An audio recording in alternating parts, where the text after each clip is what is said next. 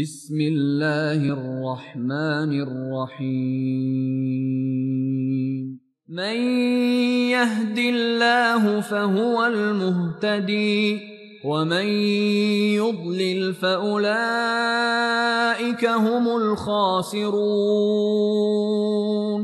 ولقد ذرأنا لجهنم كثيرا من الجن والإنس. لهم قلوب لا يفقهون بها ولهم أعين لا يبصرون بها ولهم آذان لا يسمعون بها أولئك كالأنعام بل هم أضل أولئك هم الغافلون. الحمد لله رب العالمين والصلاة والسلام على سيدنا محمد الصادق الوعد الأمين. اللهم أخرجنا من ظلمات الجهل والوهم إلى أنوار المعرفة والعلم ومن وحول الشهوات إلى جنات القربات. أيها الإخوة الكرام مع الدرس الواحد والخمسين من دروس سورة الأعراف ومع الآية الثامنة والسبعين بعد المئة. وهي قوله تعالى من يهدي الله فهو المهتدي ومن يضلل فأولئك هم الخاسرون. هذه الآية تشير إلى حقيقة دقيقة وعميقة وخطيرة في القضاء والقدر. ما لم يكن الإنسان مخيرا لا يثمن عمله. لو أن الله أجبر عباده على الطاعة لبطل الثواب. ولو أجبرهم على المعصية لبطل العقاب. ولو تركهم هملا لكان عجزا في القدرة. إن الله أمر عباده تخييرا ونهاهم تحذيرا وكلف يسيرا ولم يكلف عسيرا وأعطى على القليل كثيرا. لكن حينما تعزى الهداية إلى الله لها معنى. هداية الدلالة. الله عز وجل هدى عباده جميعا. هداية دلالة. دلهم عليه. هذا الكون ينطق في كل شيء فيه بوجود الله وبكماله وبوحدانيته. الكون مظهر لأسماء الله الحسنى وصفاته الفضلى. دلك عليه بالكون دلك عليه بالفطرة دلك عليه بالعقل. دلك عليه بالأنبياء والرسل. دلك عليه بالكتب. دلك عليه بأفعاله. إذا الله عز وجل هدى عباده جميعا. مؤمنهم وكافرهم هداهم جميعا إليه.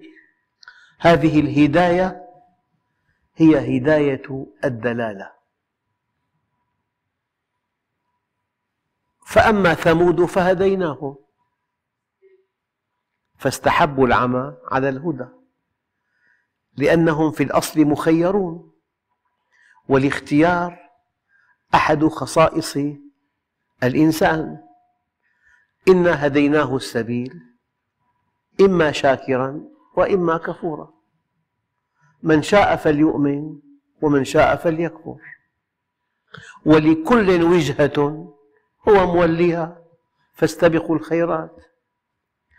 الآيات التي تؤكد أن الإنسان مخير لا تعد ولا تحصى.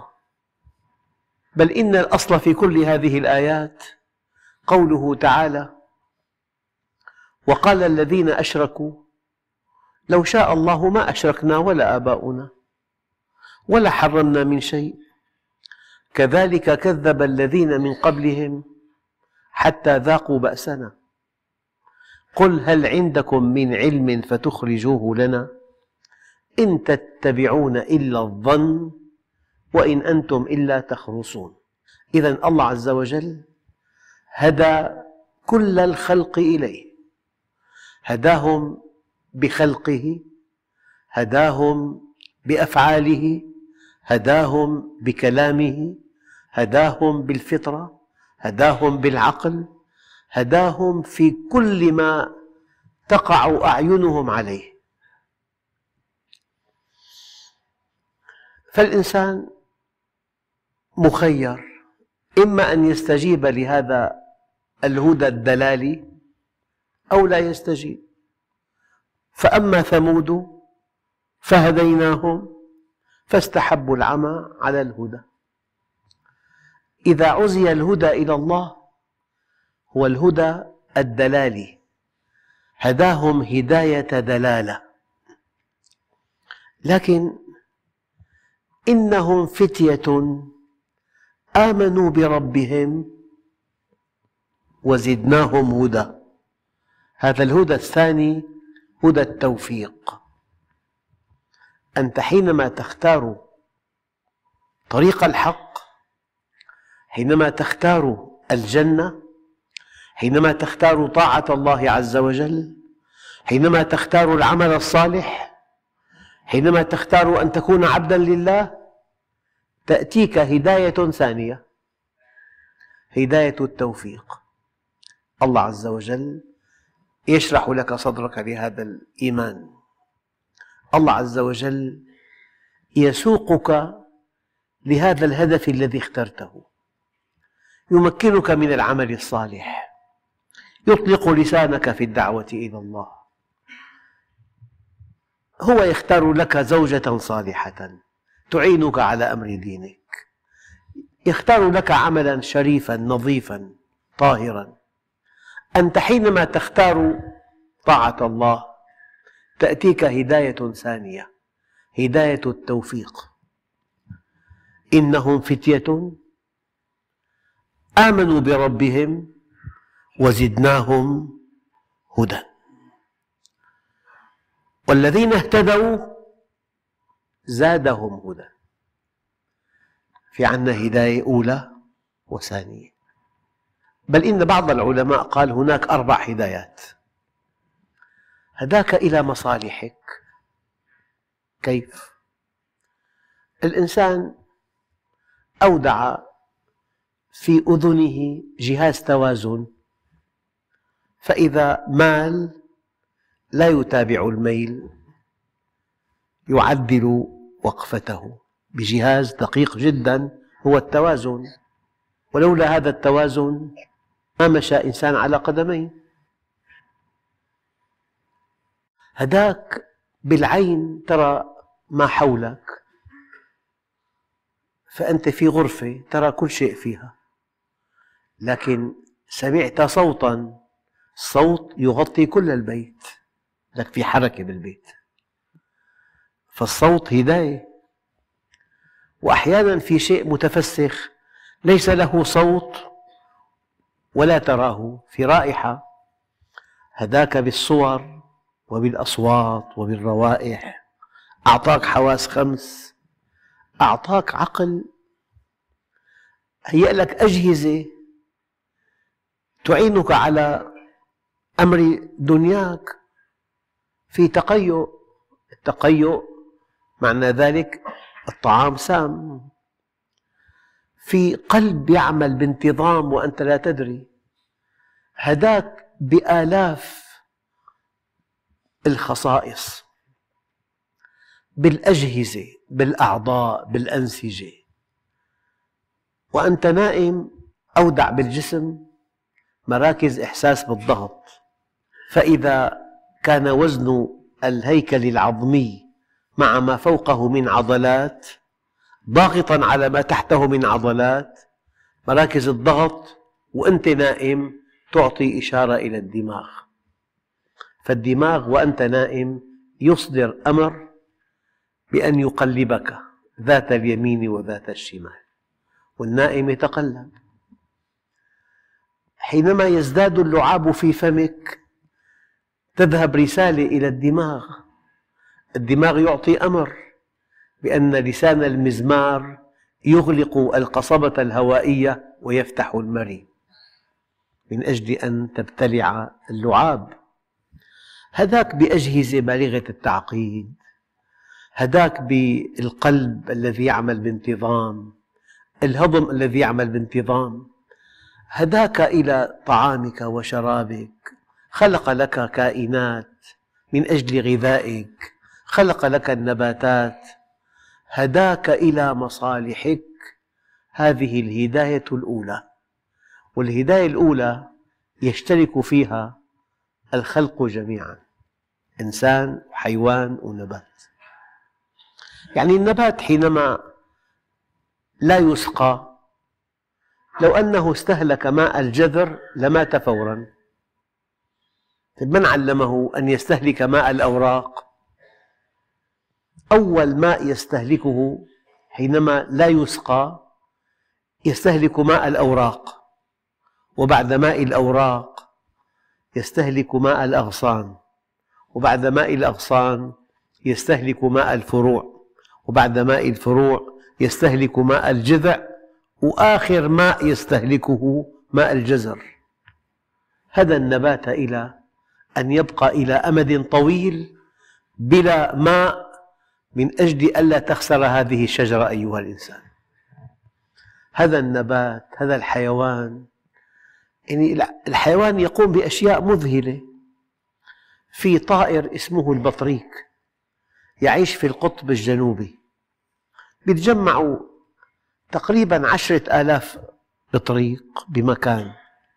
يصير تزاوج والبيضة التي تلدها الأنثى يأخذها الذكر يضعها على قدمين ويغطي القدمين بالريش من أجل أن تكون في دفء عميم.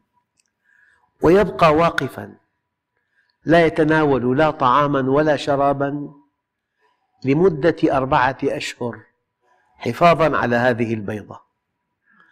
وفي حوصلته وجبة غذائية ثمينة لهذا المولود الذي يخرج بعد فقس البيضة. يفتح فمه يضع هذه الوجبة في فمه. هدى الحيوانات إلى مصالحها. هدى النبات هدى كل شيء. الحديث عن الهداية الأولى هداية المصالح حديث لا ينتهي. أول هداية هدى المخلوقات إلى مصالحهم. ثم هدى المكلفين من المخلوقات الإنس والجن إليه. إذا أول هداية هداية المصالح والهداية الثانية هداية الدلالة والهداية الثالثة هداية التوفيق والهداية الرابعة. سيهديهم ويصلح بالهم ويدخلهم الجنة عرفها لهم. هداية إلى الجنة. فالله عز وجل تولى بذاته العلية هداية الخلق. قال تعالى إن علينا للهدى. وحيثما جاءت على مع لفظ الجلالة يعني ذلك أن الله تولى بذاته العلية هداية الخلق. إن علينا للهدى. وعلى الله قصد السبيل أي وعلى الله تبيان الطريق الموصل إليه. وعلى الله قصد السبيل. إذا الآية الكريمة من يهدي الله فهو المهتدي. يعني ما في هداية أخرى إلا هداية الله. ما في هداية أخرى. فإن لم تكن على الحق فأنت على الباطل قطعا. إن لم تكن على الحق فأنت على الباطل قطعا. ما في هدايات متعددة. أنت على أحدها الحق واحد لا يتعدد. والدليل؟ وأن هذا صراطي مستقيما فاتبعوه ولا تتبعوا السبل فتفرق بكم عن سبيله وأن هذا صراطي مستقيما فاتبعوه الحق لا يتعدد. لذلك قالوا أن المعركة بين حقين لا تكون لأن الحق لا يتعدد. والمعركة بين حق وباطل لا تطول لأن الله مع الحق. أما المعركة بين باطلين لا تنتهي. الحق واحد يخرجهم من الظلمات إلى النور. ما قال الله عز وجل؟ يخرجهم من الظلمات إلى الأنوار. من الظلمات إلى النور. وما قال يخرجهم من الظلمة إلى النور؟ الباطل متعدد. الباطل لا يعد ولا يحصى. كما أنه بين نقطتين لا يمر إلا خط مستقيم واحد لكن بين النقطتين يمر آلاف بل مئات بل ألوف الألوف من الخطوط المنحنية والمنكسرة. فالباطل كثير. لذلك أعمار البشر جميعا لا تكفي لاستيعاب الباطل. الباطل كثير ولكن عمر الإنسان وحده يستوعب الحق وحده. فلذلك أنت إذا وفقت إلى استيعاب الحق كان هذا الحق مقياسا لك. كان هذا الحق مقياسا لك. فالبطولة أن تستوعب منهج الله أن تستوعب منهج السماء أن تستوعب الحق الذي لا يتعدد أبدا. من يهدي الله فهو المهتدي ما في هداية أخرى. فإن لم يستجيبوا لك فاعلم أنما يتبعون أهواءهم. أيها الإخوة من يهدي الله فهو المهتدي. لكن لو واحد توهم أن الله سبحانه وتعالى هدى زيدا وأضل عبيدا في مشكلة. نقول الإنسان حركته اليومية هي أفعال مشى إلى المسجد في عضلات في أرجل. وضع يده على كتف يتيم وربت على كتفه تحببا له. بحالة ثانية ضرب إنسان. بحالة ثالثة أعطى إنسان مال كصدقة. في حركة في عضلات في سير في بطش. النقطة الدقيقة أن الإنسان عنده طاقة. الحركة طاقة. هذه الطاقة بالمناسبة الكون كله مادة وطاقة. مادة وطاقة. وقد تتحول الطاقة إلى مادة. يعني في مركبة وزنها طن. بصفيحة بنزين تنتقل إلى مسافة 200 كيلومتر. طيب نقل الطن من الحديد والركاب إلى 100 كيلومتر. هذا فعل ما أصله صفيحة البنزين الطاقة تحولت إلى فعل. في عنا بالكون طاقة وفي عنا فعل. الله عز وجل أودع في الإنسان طاقات. هذه الطاقات من خلق الله. أما توجيه هذه الطاقة بيد من؟ بيد الإنسان. قام ليصلي. الله أمده بالطاقة. بس هو أراد أن يصلي فأمده الله بالطاقة. فالفعل فعل الله. والإرادة إرادة الإنسان. ضرب إنسان. هذا فعل سيء. هو اختار الضرب. الله أمده بهذه الطاقة.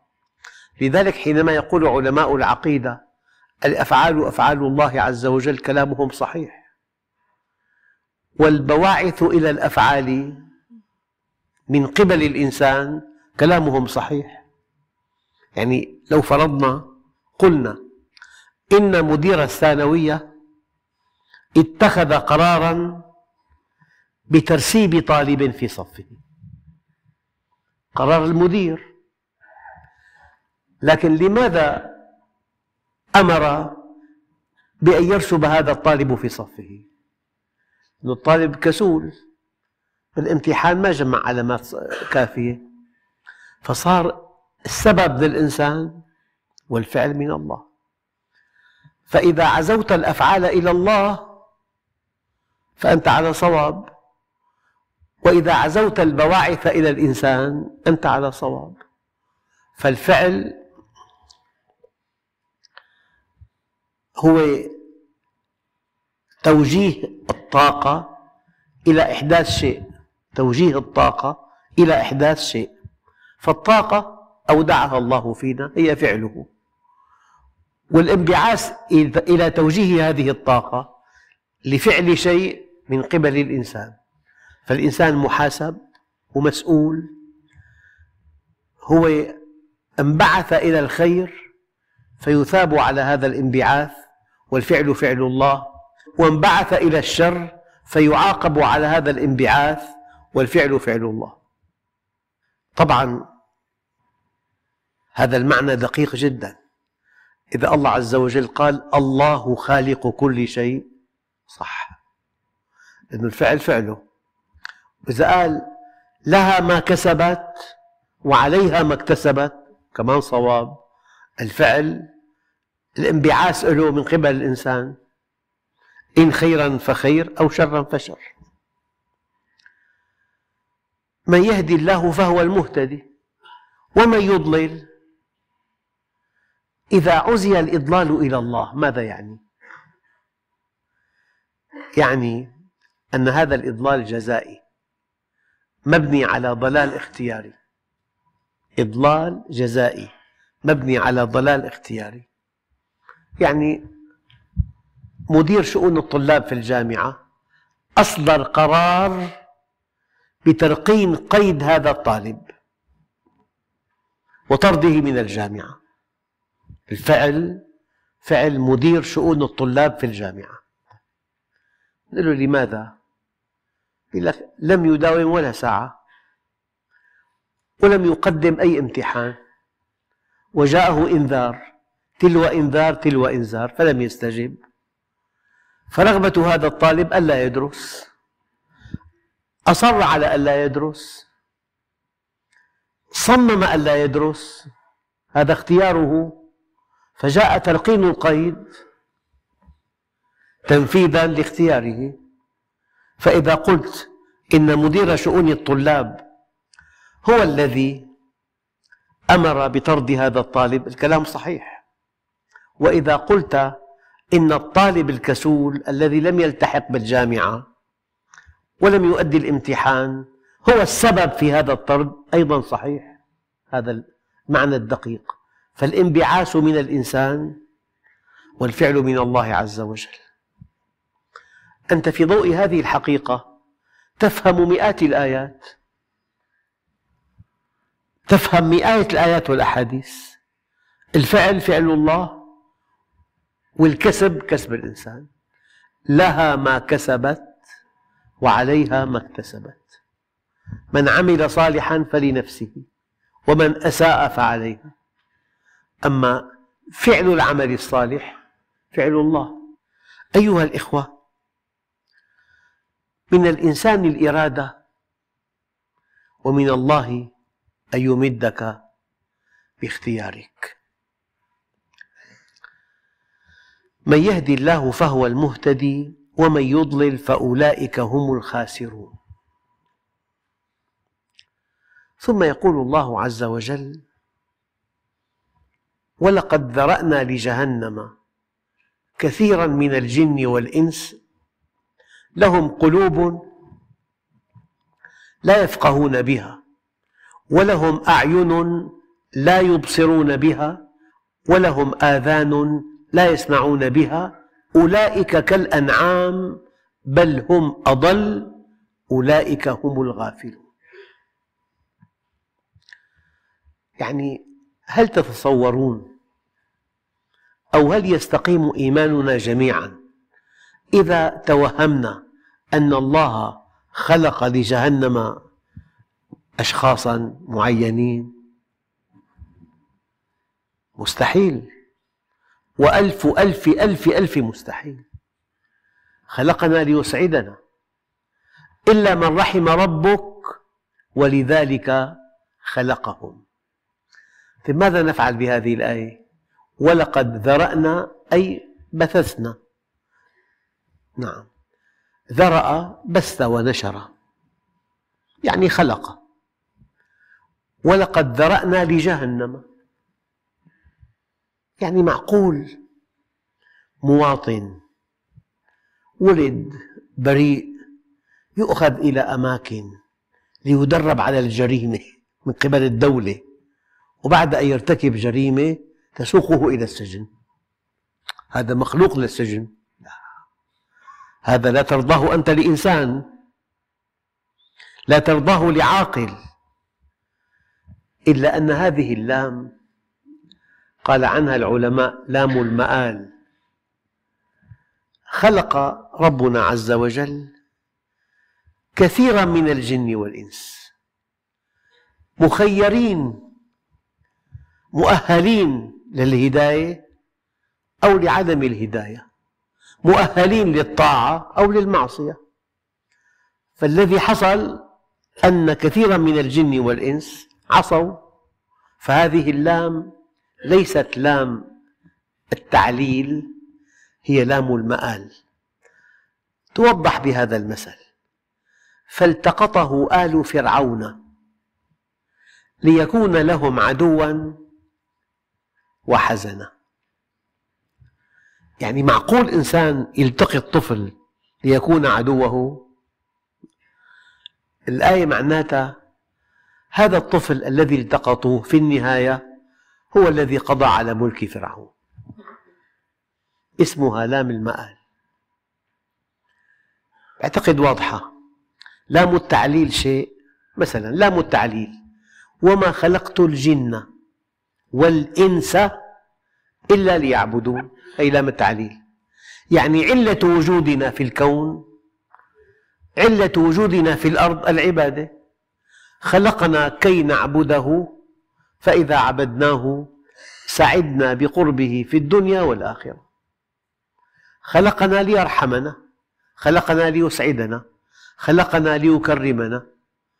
لذلك وما خلقت الجن والإنس إلا ليعبدون هي اللام لام التعليل. يعني علة وجودنا.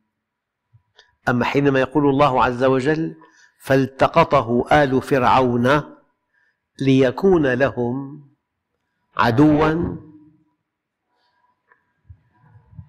وحزنا. فالتقطه آل فرعون ليكون لهم عدوا وحزنا.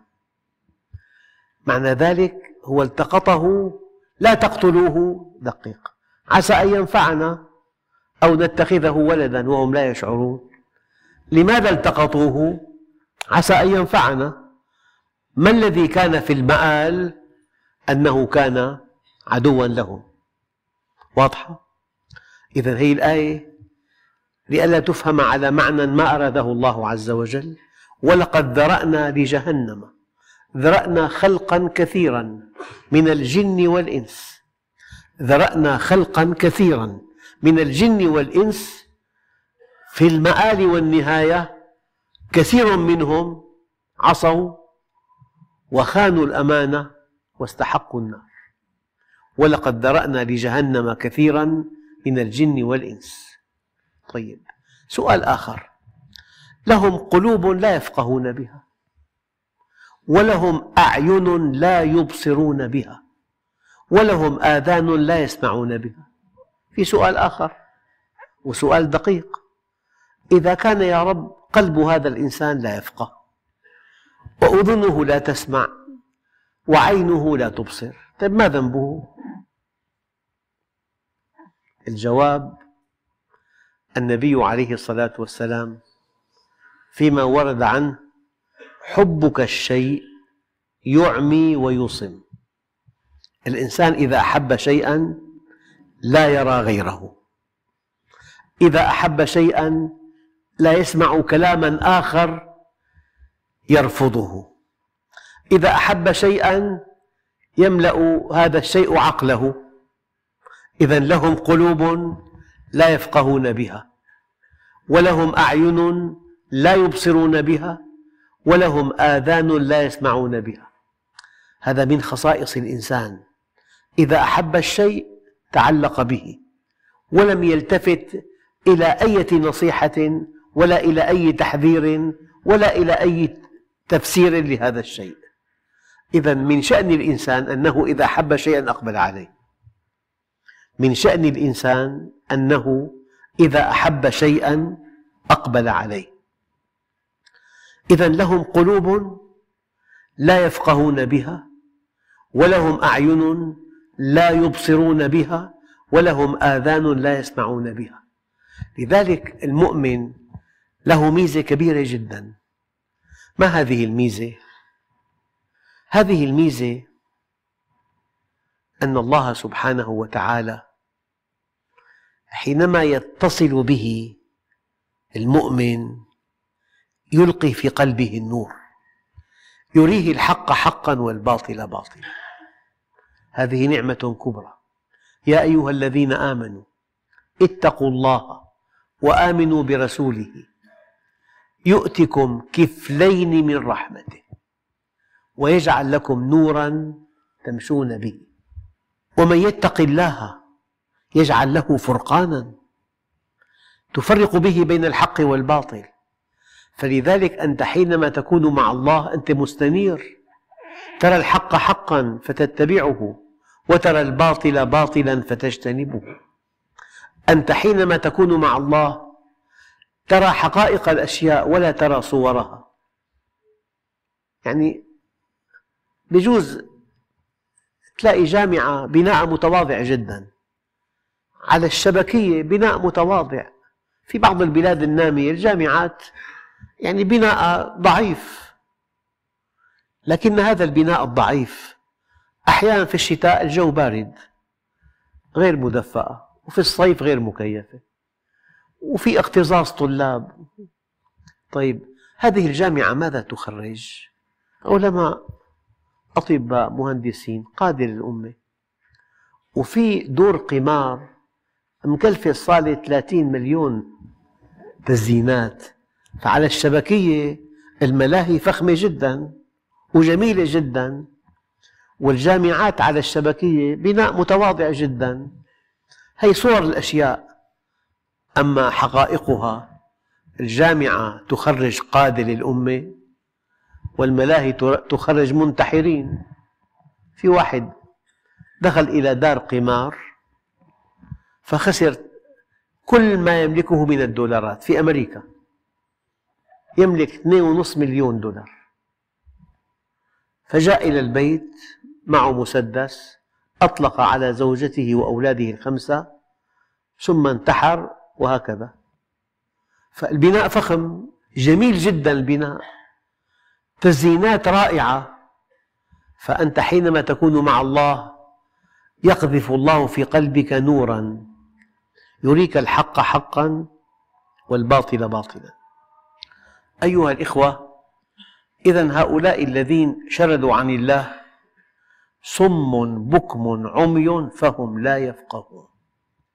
إذا أن يكون لهم قلوب لا يفقهون بها هذه من بعدهم عن الله. وأن تكون لهم أعين لا يبصرون بها هذا أيضا من بعدهم عن الله. وأن تكون لهم آذان لا يسمعون بها إذا من بعدهم عن الله. لو أنهم أقبلوا على الله لقذف الله في قلبهم النور.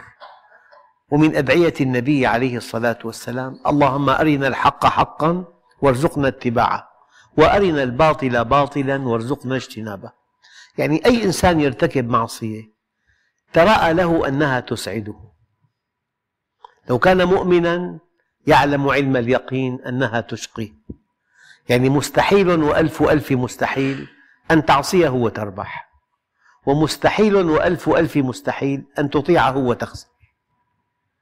إذا لهم قلوب لا يفقهون بها.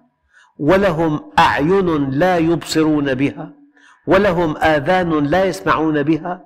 هذا من نتيجة بعدهم عن الله وإقبالهم على الشهوة وحبك الشيء يعمي ويصم وحبك الشيء يعمي ويصم الله عز وجل يقول أولئك كالأنعام. بل هم أضل. لماذا هم أضل؟ أخواننا الكرام الحيوان يتحرك بغريزته فقط. قد يقوم بأعمال مذهلة لكن هذا فعل غريزته. الإنسان الله أعطاه فكر أعطاه عقل أعطاه اختيار. فالحيوان لا يثاب على تفوقه ولا يعاقب على إساءته. ما في عنده تكليف ولا في اختيار. فإذا تحرك بدافع من غريزته ما في مشكلة عنده. لا يعد ضالا. أما الإنسان إذا تحرك بدافع من شهوته فقط ومعه تكليف معه شرع معه وحي معه عقل معه فطرة هذا الإنسان أضل من الأنعام. الأنعام تحركت بغرائزها. لا تحاسب. يعني أنت إذا أقدمت هرة على خطف قطعة لحم هل تعدها سارقة مثلا؟ لا هي جائعة أمام لحم علاقتها مع اللحم علاقة غريزة فقط. ما في حرام وحلال عندها. فالأنعام حينما تخطئ لا تعد عاصية ما مع تكليف لأنه أما الإنسان إذا تحرك لقضاء شهوته بلا منهج لو اعتدى على أعراض الناس أو اعتدى على ممتلكاتهم معه تكليف معه عقل معه شرع معه منهج معه فطرة افعل ولا تفعل بل هم أضل. هو أضل يعني واحد أعطي عملة مزورة فقبلها. ما في عنده معرفة دقيقة بالعملات المزورة. الثاني معه جهاز إلكتروني يكشف له العملة المزورة. ومعه بالجيب الثاني أرقام العملات المزورة. وقبض ثمن بيته بعملة. لا استخدم الجهاز ولا قرأ أرقام العملات. هو أضل من الأول. الأول أخطأ بس ما عنده أجهزة. أما الثاني معه أجهزة معه جهاز إلكتروني في جيبه الأيمن يكشف له العملة المزورة. معه أرقام العملات المزورة بكشف في جيبه الأيسر. وقبض ثمن بيته عملة مزورة. اللي معه أجهزة هو أضل. أما الأول ما عنده معلومات فأخذها بعفوية وسذاجة.